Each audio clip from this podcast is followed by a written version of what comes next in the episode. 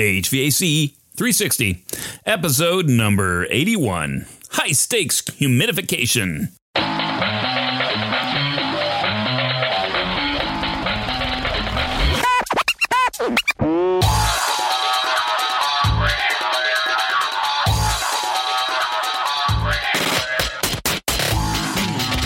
Everybody. Welcome back to another episode of HVAC 360. I'm your host, Matt Nelson, opening the floodgates of HVAC knowledge onto your thirsty brains.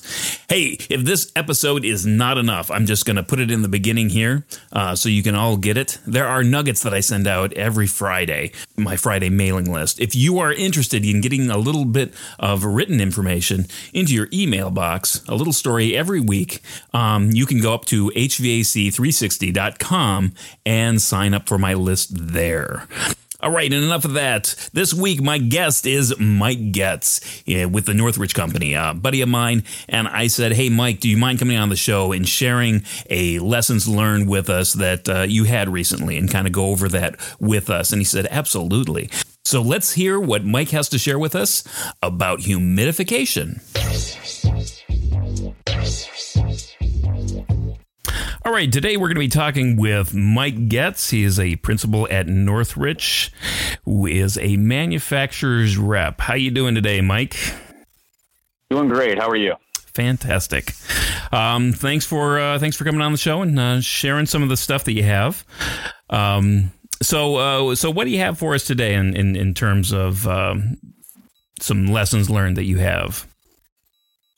Well, at first I, I was thinking I would talk about a project where we approached a humidification uh, system just just recently, and how we came about selecting the type of system that ultimately will get installed.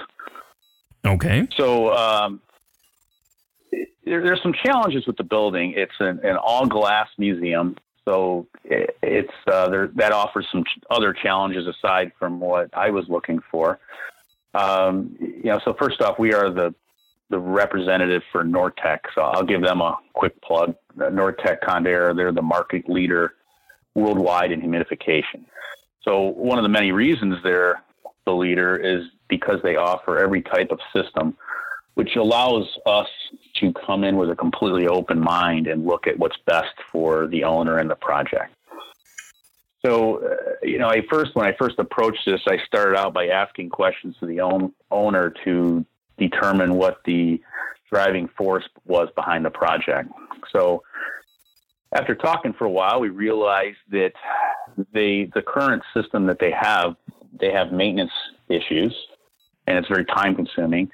And then what's driving the project is energy savings. So they were looking at energy savings uh, more as a way to pay for the project and uh, not not utilizing capital avoidance or maintenance as a way to pay for it. So what we did is there, there's multiple air handlers in the system. So we we walked the building, and of course, I, I we always come in with a preconceived notion of what we think is going to uh, be the system that's going to be best for them, but it ultimately ended up not being what I thought, which was uh, made it uh, quite interesting. So, uh, because Nortec offers all the different types of systems, I looked at I had six in mind that I felt would be would work. So first off, I started out with an isothermal system, which is electro steam generator. Uh, that would be Nortec's Model EL, and that's what they have now. They don't have Nortec; they have another brand, but um, those build up scale, and the units that they have there, the the cylinder is uh, is metal and it's uh, square, so they have to get in there and scrape it. So plastic ones, they just replace and throw them away. And so they we, we talked about that, and that we we kept that option table because it is still a legitimate option for them because it'd be easy to replace. They could leave the manifolds that are currently in the air handling units and go from there. So then we went to the next system, which was uh, condensing gas humidifiers, and that's their model GS. It has much lower operating costs, and they would be able to use the distributor that's in the air handling unit. Um, but because the building's glass, there was no place that they could run the flue out the out of the building. So that uh, offered there was some challenges there. So that one was out. So what would what would the flue be used for? Um, that would be because because it's a gas generator. Oh, okay. It, it, actually has a gas burner, and so you have to have a flue to go out. So, um, so the way the system is, you'd have to have multiple humidifiers, which wouldn't be a problem. It's just that there's no place to run the flues right, um, in would... this particular building because it's glass. You know, it's that's that's obviously the issue there. Um, so then the next systems, what I we, we looked into was the adiabatic systems, and so we first looked at evaporative media, and honestly, that was the system I thought was going to be the best for them before I stepped foot inside the building um, because it also offers some cooling effect. And being a glass building, they have some load issues with the sun. So the problem is, we went around to the air handling units, we opened them all up, and there was absolutely no room to put it. I need 24 inches is all. There's no water carryover and on those. Um, that's our Model ME, and so we we looked at and so there's no room inside the air handling unit. So we looked at the duct, and you need it to be right around 500 feet per minute. You don't want to be much more than that. And the duct velocity, when I calculated it out, it was a uh, thousand feet per minute or over. So if they would have been close, we could have done some things with the controls or something like that. So unfortunately, that eliminated that system because we'd had to put it in the dock. And then uh, it also then eliminated, it ruled out the ceramic media, which is our DL, which would have been a really nice system for them. It's a very low pressure drop system, but um, because of the velocities, we, we couldn't make that work. So then we went to the next system in our mind was the it's a compressed air and water nozzle. It's called uh, the AF system. It's an atomizing air fog system. So what we do is you put nozzles in the space and you run water uh, to the nozzle, but you also run compressed air. So you have an air compressor and then it meets at the system. Very nice system for, well, mostly for, we do it for a lot for industrial applications, but a lot, it gets used a lot in office spaces. Um, the problem is we are going to have to route these around some things because of the challenges of the, the building and the different rooms. Um, so then we came down to the very last system that we, we were thinking, and that's ended up what ultimately we're going to be going with and it's uh, a direct room system, which is the ML. And what we're doing there is it's high high pressure tubing we run around. So you're you're you're pumping out high pressure water. So that particular system, we're able to hide the the tubing around things, and it'll look attractive. And they have some architecturally pleasing nozzles they can put in the room, and um, ultimately, I think that it, they're they're going to be happy with that system anyway. It's very pretty low maintenance. Um, it has a, a, a skid that, and from that skid, they're able to route from that um, to the multiple areas uh, within the building. So we're currently laying out that building now. Um, and then the other thing is, I guess I forgot to mention is um, we're also going to recheck the humidification load for the space uh, we, we they're they're having a tough time right now with the system that they have keeping up at 35% RH is what they want for this um, particular building. And so we are going to uh, we're recalculating the whole space just to just to check that because now would be the time it'd be now would be the time to go ahead and add on to, to this system that they have. Right. So, so essential. So, so you have a uh, basically an architect special, which is an all glass building. Um, you have the the uh, added complexity that it's a museum. So you have the you know obviously the artifacts that you need to have uh, tightly controlled for the for the humidity. Um, and they had a system that was put in, and and I guess it, you said it was undersized. Um, was there was there anything else with the the the, the type of unit? I mean, what, um, and and how could it how, know, how could the original unit get undersized? I guess. Well, and actually, that's the, the issue. It's it's it's ultimately it's not necessarily undersized, but there's approximately six humidifiers coming up with that load.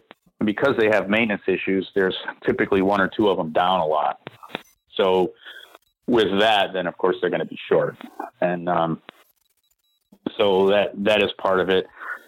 And uh, and then also the the events and the things that have happened in the facility have changed. You have more economizer mode, so you have more load requirement than they probably originally in, intended.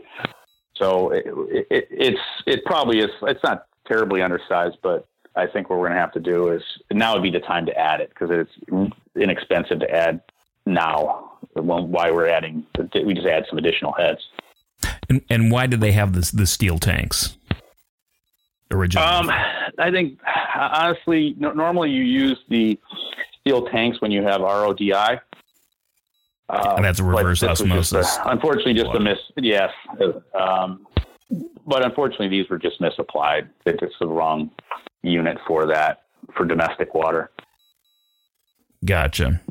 So uh, basically, basically, because of the space, and you know, I mean, obviously, you run into that a lot of times when you're when you're designing things. You got to put uh, you know ten pounds of stuff in a five pound bag, and you have units that are very crunched together. Obviously, even the duct work is a little bit constricted because they have to kick up the velocity, um, you know, to to fit it through some some tight places and of the you know the the five systems that you kind of tried out um, you know a kind of a um, um, analysis of five units that were kind of you know those units that go inside the uh, air handler you had to choose the sixth one that didn't correct correct um, so uh, actually, there was uh, two that would be in the space, but um, the other one would have an air compressor instead of the uh, high pressure water.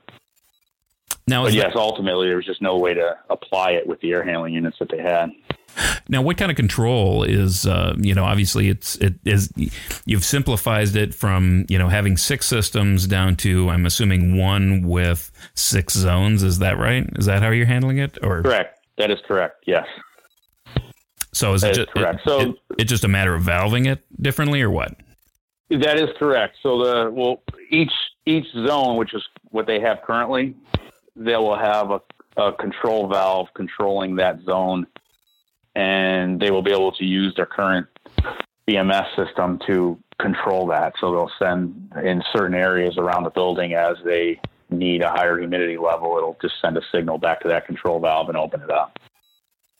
Oh, fantastic.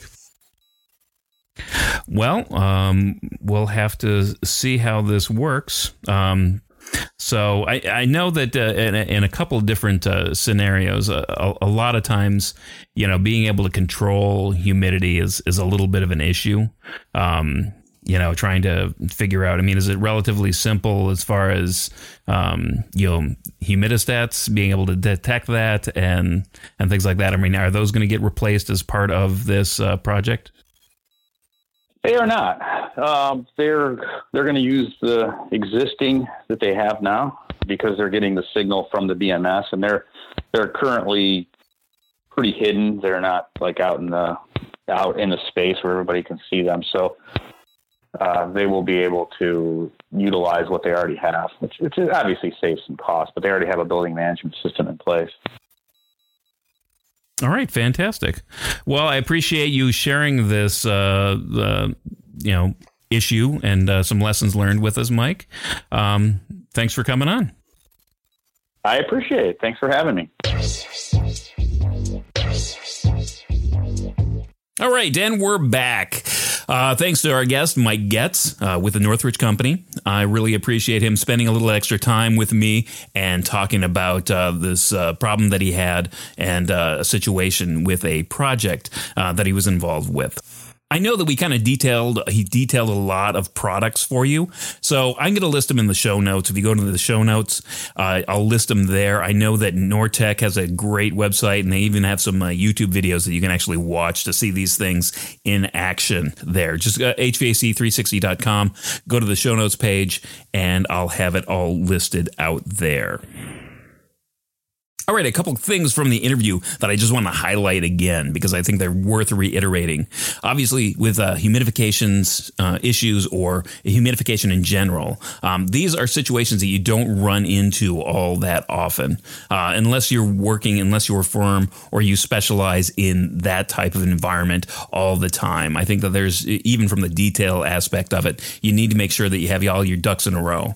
Uh, and having a person like Mike or Mike's firm double check and back check what you're thinking, just using them as a sounding board, making sure that the loads are right. That's everything that's going to be able to allow you a successful project without any sort of issues after the fact. So, I think that that maintenance is key in these type of humidification systems. Obviously, the current one that they had with the RODI and they they used instead of reverse osmosis water, they use standard water, which obviously it's it's possible, but it it increases the maintenance headache uh, that you have with this type of product.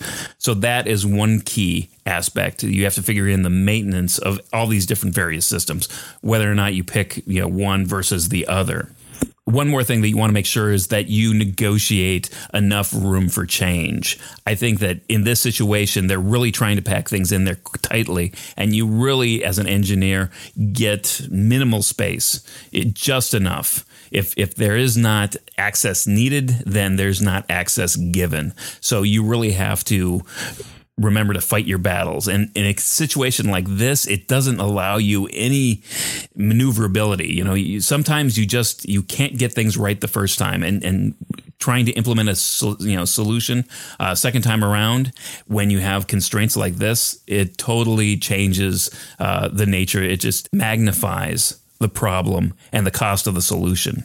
So, all right, that's wrapping it up. Thanks everybody for listening. I do appreciate you. Uh, every one of you. I know you're thirsty for knowledge. Again, hey, if you want little uh, uh, email nuggets that I send out once a week, go to HVAC360.com, get on the list. Uh, you can follow me on Twitter, LinkedIn at HVAC360. That's it for this week. Thanks. And remember, as always, know what you build and share what you know.